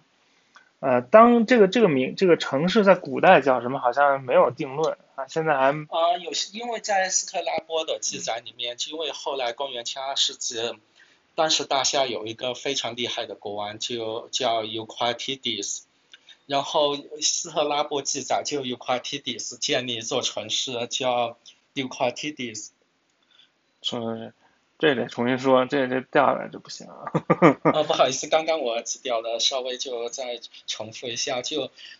就斯特拉波有记载，就当这个尤夸提迪斯建立了一座城市叫尤夸提代亚，就有学者可能认为阿伊哈努姆就是尤夸提代亚，但我们无法确认，但至少可以确认的就是阿伊哈努姆，特别是剧院和那一个。体育场都是公元前二世纪才加入的。我们可以认为，的确当时大夏地区希腊国王有了进一步城市化的一个，这是我们可以确定的。嗯，呃，这个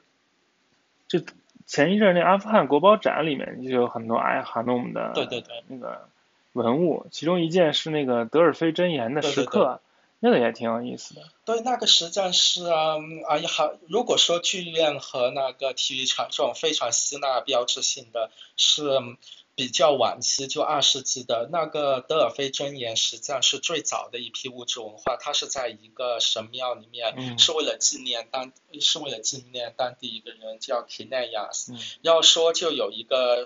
人叫 k n e a k u s 但我们无法确定他是否是亚里士多德的学生。这肯定不是，这是以同名而已？但也有可能是当地的人为了表明自己的文化权威些，嗯借用一个哲学家，就从德尔菲就把那个箴言抄过来。但这个已经是残篇，但至少我们知道这是描述了从德尔菲带来箴言这个过程，还有箴言的一部分，其中就表。明了，就是一个人幼年的时候应该怎么，嗯幼年时候怎么样，少年时候怎么样，中年时候怎么样，老年时候怎么样。实际上有学者，就英国的研究希腊化大夏学者 Richard Mills 发表了一篇很精彩的文章，就认为这些表明那些移民大夏的一个希腊人，就他们把自己的希腊文化再生产的一种。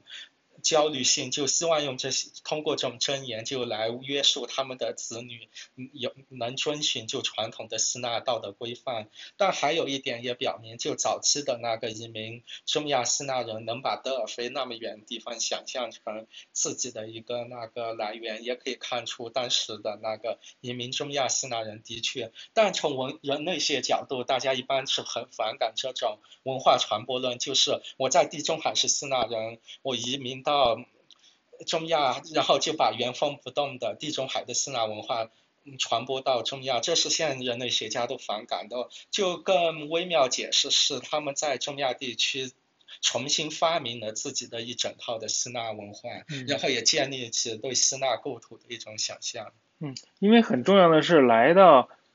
这个中亚的这个希腊人都是男的，对对对没有女的，对对对，他们都是娶的当地的女性，对然后生生儿育女，养育了下一代，一代又一代的人，所以他们这个从血缘上是完全没有办法说他们是希腊人还是但怎么样。文化上的确可以看出是南方一番压倒了母方一方。所以还是要要把这个文化和血缘这个割裂开来对他们是不挂钩的。还有一个很重要的，就大家都没有，也透露一下我现在的一些研究。就当时就嗯回到就当时安提奥库斯三世就去打大夏嗯，然后决定让他们最后决定签约承认大夏独立。签约的人不是 Euthydemus the First，而是他的儿子 Demetrius。The first，我们有当然就可能有没有学者问，但是我们可以问，为什么明明是那么厉害的国王来到你们，不是你自己国王去签约，而让你儿子去签？实在我们去看当时波利比乌斯记载说，他的儿子外貌好，谈吐风雅，然后让安安条克三世、安提奥库斯三世非常喜欢，所以才把女儿嫁给他。实在这一点也是一种希腊精英在中亚生产的一种过程。可能第一代像有些迪姆斯 first，他即使即有记载他是来自小亚细亚的曼尼西亚，他即使不是第一代，也是第二代，可能是打拼的那一代，就他可能建立了一定的经济政治资本，让到他儿子他这一辈。代就把他培养了，可以和那个斯纳华国王谈笑风生的一个贵族。实际上就就社会学里面，就是法国社会学家皮耶伯蒂欧一直强调，通过政治资本、经济资本转化为文化资本。实际上我们进入到当时的语境里面，的确可以看出希腊精英通过这样一种父亲打拼到儿子就成啊优雅的希腊人这样一种。就张作霖属于土包子，然后呢，张学良对，然后然后打来之后娶一个美丽的妻子，生了一个呃相貌英俊的儿子，然后什么英法德语全会那种对对还会打网球。对，然后这实际上也是我想传达的。我我来透露这个观点，想传达表面上那么遥远、那么古代的历史，实际上它和我们大家现在都有共通的。嗯，我觉得这个布尔迪厄说的政治资本、经济资本转化成文化资本这一点说的是非常切中要害啊，对对对从能够从很多很多事情上都能够体现出来。就是有有钱了怎么办，对吧？对对都是要转化成文化资本。对，可以，比如说，就可能有些 d i m s first，虽然我很有钱，我也是，我也是名义上的一个，我也算是一个国王，但是可能我缺少像让这种传统的希腊贵族能看得上，可能我口音太重。嗯，我呃，稍微说一下那个德尔菲箴言是什么？那德尔菲箴言其实就是在希腊北部吧，相当于在雅典以北的一个一个神庙里面对对对刻了一堆心灵鸡汤，刻了一百四十几条那你应该怎么着？你应该怎么着？孝敬父母，有点类似中国有点三字经吧，对《弟子规》类似那子规三字经，嗯，就是什么核心价值观那种感觉，然后他们就抄下来了。其实也不是什么特高级的东西。对，但至少也反映了就当地，比如说我们，比如说如果有华人移民到海外，在 China Town 里面刻点三字经，都可以嗯看出大家希望，虽虽然不一定实际，大家至少希望自自己的文化、自己的子女能按照这对对对，一种一种文化传承的愿望，嗯，很好。呃，那下面就来到了这个大夏灭亡的时候了。对啊，公元前一百四十140五年、一百四十年，对的，这个一般来说是认为是游牧民族突然就来了，还杀掉了坐在剧院里看剧的那个希腊人，但实际上的情况比这实个要复杂。战情况当时就是当时的最主要国王，就刚提到 Eucratides，嗯他是可以说是他当时实际上他一个最主要是把大夏的北面疆土拿到最大，把粟特那一带给打下来，嗯，这是考古学可以看出。另外一方面，就所以就大夏去粟特之间的那些关卡，之前建那些城墙自然就不用了，因为连粟特都成为自己的，就之前那些分界线就不用了。当然，就很有可能这一些就过于就进入游牧世界，实战反而就一定程度上就引发了游牧世界的进一步的一些。一些的那个，但我们材料不是，我们只能从这汉文史料里面可以，可能也迎合了当时就匈奴兴起造成多米诺骨牌。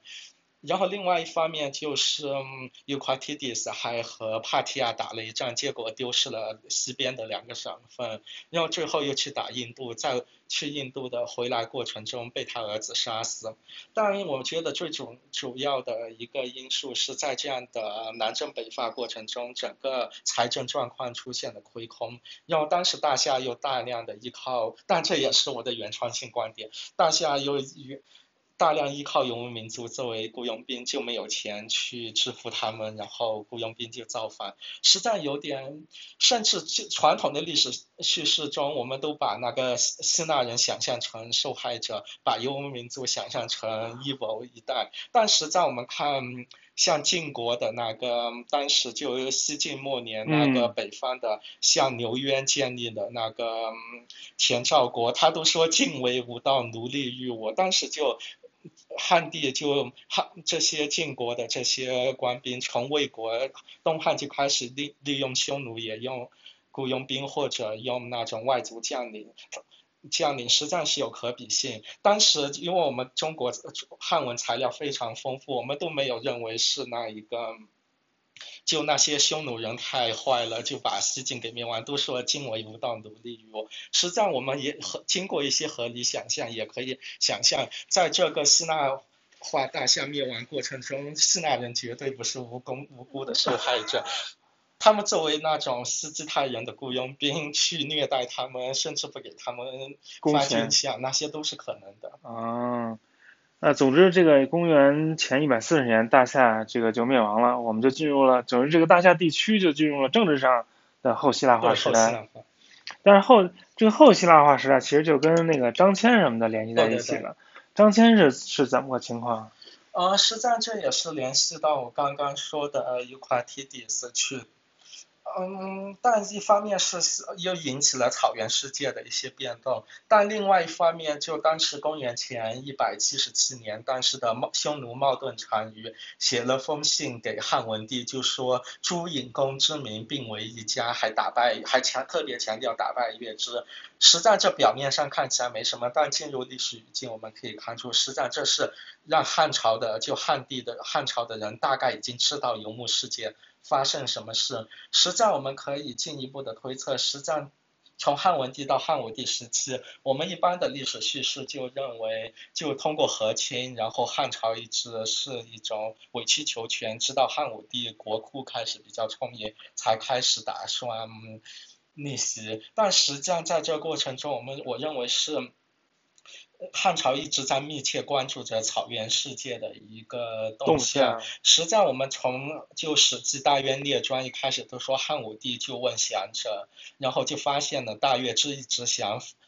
被灭亡后一直不满，想去那个报仇，然后汉武帝才有了这样一个想法，去联合大大月之去一起从东西方面夹攻。匈奴，这是大，这是一般学者都知道的，但是没强调的是，在这过程中有一套汉朝对游牧世界的一种，我们可以说是暗中观察，嗯，然后在在这过程中才派张骞去大邺去。大月支去寻找月支一起去夹击，就他是已经有了这个情报，所以才派了张骞去。对，实际上这晚期更看像华西雅图华盛顿大学的 Matthew Mosca，他在清朝怎么去观察整个欧亚世界，已经写了很多文章，只是早期材料少，我们没法看的那么细。嗯，但其实也是可以跟清朝观察欧亚的这个情况做一些类比。很值得对比。嗯。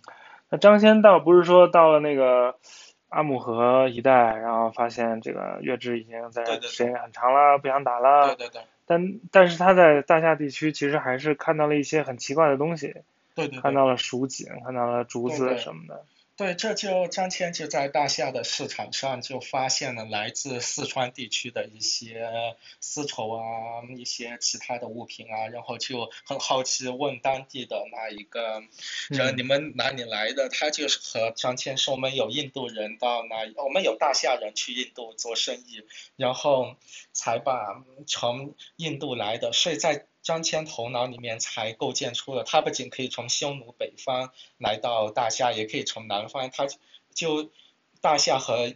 印度还有和四川之间一定存在的一个暗中的一个贸易网络。但实际上这这一个层面，实际上一方面材料来方面，张骞描述实际上是关于我们当地的大夏的一个商业贸易一个非常重要材料。之前我就提到过，就是在。希腊档案里面在处理一些财政问题，特别是来自印度的钱币是要靠大夏人来处理。张骞材料实际上进一步提供了大夏的人在当时的一个大夏印度贸易中非常重要的一个作用。但另外一方面，这也。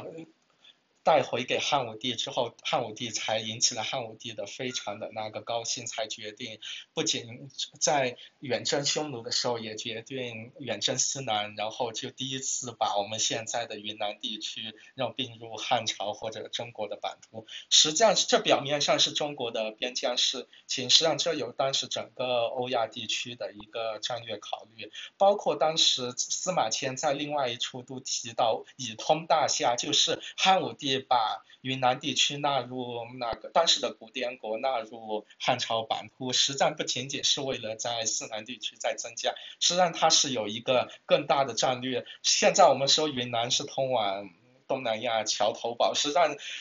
汉武帝也是把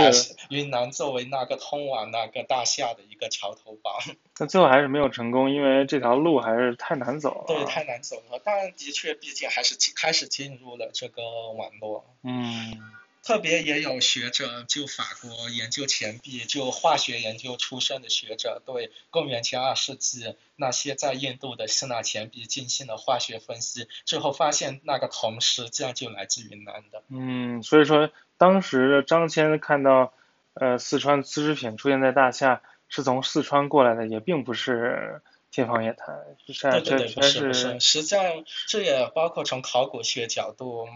研究当时古滇国，都说当时古滇国实际上并不是一个封闭的，就是边疆的，实际上它实际上也在全球化欧亚大陆中是有一个自己很重要的位置。嗯，这个也很有意思。呃。但我我们就顺便说一句，因为我们刚从敦煌回来，一到敦煌就天天说那个张骞通西域。其实张骞是一个间谍，他并没有通西域。对，实际上这也是我们用后来的认识去，实际上张骞当时的确是一个间谍，并不是我们所谓的使者。而所谓的使者，实际上是后来汉朝和中亚建立了真正的正式外交关系以后推出的这样一个始祖。嗯。实战关于从文学的角度来说，实战嗯已经在美国的已经有相关研究中国文学的学者，就比如说像郑和出使西洋，已经不仅仅当做一个历史问题，也当做一种历史叙述，就中国对外交流的一这样一种历史叙述来。但是作为张骞来说，我们至今还没有人这样做过。实战里面的很多故事。独裁就像《荷马史诗》里面奥德赛的返乡记，因为张骞在匈奴回不了家，一直说我想回汉朝，我想回汉朝。然后到了大渊费尔干纳地区，受到友好款待。实战和奥德赛到了那奥德修斯到了。那我那我西卡什么？法开亚岛上，实战也受到，实战这是在文学里面叫 nostos，就回家的意思。实战张骞故事实战是很典型的返乡的母题，但实战可能研究中国文学的学者还没有注意到。当然，我现在来，我现在研究暂时不涉及，但是我可以预见的是，如果走了极端，又可以说张骞只是虚构一个人物，因为按照北美汉学，的确的有这样的。倾向就认为这只是想象出来，为了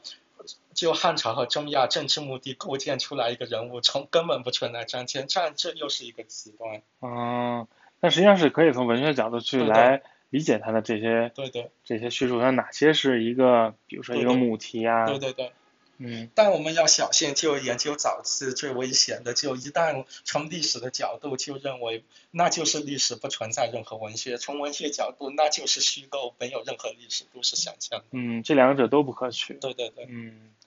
但是这个怎么把握这个度，其实就就比较微妙。对对对。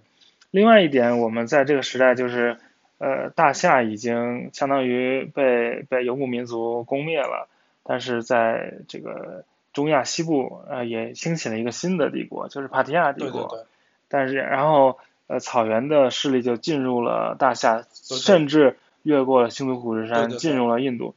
那同时就我们在这个时代有有一些比较精彩的材料，就是那个黄金之丘。对对对。对吧？也是阿富汗，也是大夏地区西部吧。嗯。一个出土的一个一系列墓葬，这也在阿富汗国宝展里面的明星展品。那给我们讲一讲这里面的。这个能够透露的历史信息。呃，实际上这个黄金之丘就当时在阿富汗西部，现在当时 Bath 就原来 Bactra 原来大夏的首都西北部的这样一个地方叫 Tilia Tap，然后当时发现了很多物质文化中，实际上是受到了很深的帕提亚的影响，包括像武士。像还有大量的那个帕提亚的钱币，实际上更多的也是当时就我刚刚提到过，就公元前一百六十年或者五十年，当时大夏和帕提亚打了一仗，然后把大夏西部两个省份丢给了帕提亚。实际上到后来，就帕提亚对大夏西部一直有很深很深的影响。实际上这个黄金之丘可以看作帕提亚和对那一个。大夏影响的一个重要的一部分。嗯，但当然，这黄金之丘里面也有很多草原的元素。对，草原实际上这是很多元，也有草原，然后也可以看出希腊化遗产通过像草原的这样一种融合的转变。嗯，甚至还有铜镜什么的，反正就比较比较丰富，比较复杂。呃呃，我们再往后，再往后，这个是是就进入贵霜时代了。就是大有大有之他们这个再继续发展，就就变成了贵霜，这个是咋回事？呃，实际上这就涉及到很复杂的一个，呃，既是历史学问题，从某种程度上也是民族语言学问题。就贵霜到底是不是那一个和大月之有没有关系？这个问题我现在无法回答。但至少我们从，但也有人认为。那个贵上建立者是那个大夏本土人，因为他们就开始用大夏语，并且用希腊字母去写大夏语，创为大夏语创建字母，就认为他们是那个大夏人。但是我认为这背后的思维仍然是一个人用什么语言，他他就是什么，他一定是什么人，他自己认同什么人。这实际上在古代，这完全情况上完全不是这样。我们无法认为就是那个，我们无法用他用大夏语作为官方语言，就说他们不是大越之人。我们也无法说用大夏语作为官方语言，就说说他们大夏人。但是至少有一点我们可以肯定的是，那个贵霜王朝是建立在大夏文化和游牧文化，从公元前。但更长还可以说更长，从公元前一百四十年大概到公元初，从五十年开始这样兴起两百多年的这样一种互动中的一个结果。嗯，因为我我之前学着一个很难以解决的问题就是加尼色加纪年，对对对，但现在基本上已经慢慢形成了共识，就是公元后一百二十八年，一百二十七年。还有的学者之后。主要是那个。Harry Folk，啊对对对，Harry Folk，嗯，他们弄的，等于这个这个呃这个加尼瑟加的纪年确定了之后，我们就可以再把他之前的几代人的年代差不多都能够说清了，因为在汉文史料里面记了记载了三代人，对对，像丘九阙，对对对，颜高真还有谁，但是在钱币上面就发现还有中间还有一代，那当然有四代人，但是这个。贵霜王朝好像不仅是一个陆地的王朝，好像跟海洋贸易有一些关系。呃，对，实际上我们可以看多种材料。实际上，我们去看，首先从《后汉书》里面关于贵霜记载，他特别强调就是大月支，不是大月支贵，但他有时候后来汉文里面月支和贵霜实战融合在一起，我们无法。是，就说贵霜特别征服了印度以后，在印度设立了一个将军，然后再紧接着说贵霜又说了当时非常发达的那个罗马的印度洋贸易。实战通过实战这这实战我们可以大概可以认为实战中国认识到印度洋贸易是通过贵霜这一个中介认识到的。另外一方面还有像说到加勒色加，他第一次用希腊字母写的那个。嗯，铭文在今天阿富汗南部的 Rabda，Rab Rabta，嗯，对，然后他也特别强调他对印度的一个征服。实际上还有另外一个，就是现在阿富汗地区的一个遗址 Bagram，里面发现很多很多来自通过印度，还有印度洋贸易来自地中海的一个物品，都可以看出当时就是有非常发达印度洋贸易。还有关于贵霜的钱币有，当然也有一些罗马钱币在贵霜发现，也有学者认为贵霜钱币实际上与其说是继承了希腊画国王钱币，不如说是直接对罗马钱币模仿，甚至罗马钱币通过印度洋贸易流到贵霜以后，他们把罗马钱币重新打。融化以后打造出贵霜钱币，就是说当时的那个贵霜实际上是介入了当时非常非常发达，因为季风从公元前一世纪季风发现以后，就整个从西方到东方或者东方到西方的那个路途，只要掌握好季风的那规律。就很容易到，很容易到，就非常发达印度洋贸易。然后贵霜的兴起，实际上建立了这样一个北到可能到阿姆河，甚至到新疆某些地区，然后南到印度西北部，特别印度西北部，特别是当时非常重要一个城，我下短路了。当时西北部，印度西北部非常重要一个城市。塔克西拉。哦，不是塔克西拉，还有另外一个更东一点。啊，那个这个叫什么？马马修斯。啊，马。马土拉啊，马土拉对这样的一个庞大帝国，对吧？实际上是和印度洋贸易是有关系的。这也回到了我在思考的一个问题，就是，就为什么希腊人没有办法就能成功的把新都库什两边就纳入到一个完整政治体系？实际上，法国考古学家也提出，就说希腊人的这种对印度征服更多的是一种掠夺性质的，是无法持续很长。当当当然，他没有说的，我认为贵霜能持续比较长、比较成功，实际上是建立在他积极参与了印度洋贸易这样一种贸易体系，通过贸易获得财富，而不是当然掠夺肯定是不可避免在古代，但更多的也是进入一个商业网络中。嗯，他那个贸易路线大概是怎么样的？就是从巴基斯坦那个印度河口上岸，还有一个是西北部的那个巴祖嘎扎，现在的那个叫什么？盘彻不是盘彻，古吉拉特啊，古吉拉特古吉拉特呃，然后他在那边上岸是在哪？但根据罗马的文献里面，就是巴鲁嘎上是应该是最重要的。不是在西边是从哪儿上岸？西边就是罗马方向的当然港口。最重要，当然就是亚历亚历山大里亚，那是一个最重要的。那他们这也不通啊，他也不是绕过这个好望角来的吧？他是走红海。对，走红海，但红海地区有一些当地的那个像那个 Hatra 这样一些阿拉伯地区也进入了这样一种贸易。当然，当时更重还有一条路是从印度洋到波斯湾，然后沿着两河流域上到叙利亚。绕到叙利亚北部，当地有一个非常重要城市叫帕米拉，这他也是玩他的帕米拉，帕米拉，实际上他的薪资完完全全是靠着印度洋贸易过程中那些印，我们可以有明确的看到那些帕米拉商人去赚了钱以后，他们回去搞投资，然后建立起了宏伟的神庙，建立起了墓穴，还有他们自己的浮雕。嗯，那其实要这么说，那个。呃，约旦那个佩特拉也是跟这有关系吗？啊，对，这些地区就这些，它都是商路上的。这些都是商路上，包括这些，但后来三世纪以后衰落，实际上有和罗马自己的变动和萨珊兴起都有关。嗯，好，这个今天的时间差不多了，我们从从这个波斯帝国，古波斯帝国聊到一直聊到贵霜，但是贵霜我们没有仔细讲，我们主要讲了这个。贵霜的印印度洋贸易，我们以后有机会可以仔细讲讲贵霜。不过好像我现在是没有看到谁真的懂贵霜的，乱说一气比较多。哦，对，这也是为什么博士论文就刚好就做到早期贵霜，就我至少我能比较说比较懂的那一块。到贵霜地区我暂时言多必失，所以我也就博士论文暂时不打算。嗯，好，非常好。我们最后一个环节是是做个推荐，推荐本书或推荐个什么东西都可以。你要不要想一下推荐个啥？呃，就关于希腊化大象。哦，那倒无所谓，其实关于什么都可以。呃，但我最近可能是我最近在写的一一篇书评，是由那个加州大学洛杉矶分校搞中国考古的。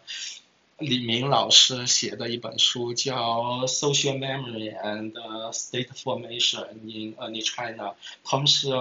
这本书实际上是从非常长时段角度，就公元前三千年。就龙山，甚至更早良渚文化，然后龙山文化，然后到这样长时段来看中国文明的兴起，然后一直到秦朝，然后特别是像，然后作者有一个很主要结论，就我们只有理解了中国文化这样一个长时段，我们才来能理解像《禹贡》《尚书》里面的《禹贡》，里面描述了中国各地的这样状况，到底在说了什么。但按照就一般西方汉学界的一般主流认识，就认为禹贡实际上是战国晚期的思想家为了迎合这样一种大一统的需要而编撰的一个地理文献。但是李明老师的主要论点就是说，实际上我们。如果我们真正去懂中国考古，特别龙山地区的考古，就会非常惊讶的发现，那个禹宫里面描绘的物质，还有一些贸易网络，实在和龙山时期的流通是非常一致的。当然，这个观点肯定会引起很大的争论，我也不能敢说是百分之百幸福。但从方法论角度，我认为这本书非常重要意义，就对于早期文明，我们应该有一个更严谨、更。综合的态度，从各个方面的来理解，而不是走极端，什么东西一定就是要要么就百分之百真实反映了，要么就百，我刚刚一直强调百分之百真实反映某件事，要么就百分之百。的那一个虚构，虚构，实际上就李明老师作为在美国学界已经开始了这样一种新的就更 nuance 的认识，所以顺便透露一下，我也为读书写了一个书评，可能在十月份出也做一个广告。嗯，非常好啊。对，就是说这个禹贡它可能最后真的成书成文是比较晚，春秋战国，但它里面的材料。很有可能是更早的，是有一些可能是更早的，有一些可能不是很早，还是需要具体的去分析。对对对。对，而不是直接说有这样一个统一的观念，我们从来没有过，那肯定是战国那些编出来的。好，我我推荐，我推荐也是做广告，纯做广告，就是呃，我有一个公众号叫阿达希尔的漫游。然后呢，在那个这公众号不是经常发文章，但你如果关注这个公众号呢，下面就有一个一个按钮叫空间站，这个就是我办的这个阿达希尔的空间站，那里面有一些关于古文明的一些课程，比如说有我的这个呃伊朗文明史七讲，然后有前一阵刚刚结束的这个呃犹太文明史十讲，嗯，听上去非常赞。啊，然后马上就要上线的是阿拉伯文明史十讲，啊，真的。啊，然后下一期准备做的是美索不达米亚文明史十讲，大家可以可以关注一下，啊，应该会会有些收获。好，那我们还是谢谢何博士给我们带来这么精彩的节目，谢谢。多谢张总邀请。好，那大家再见。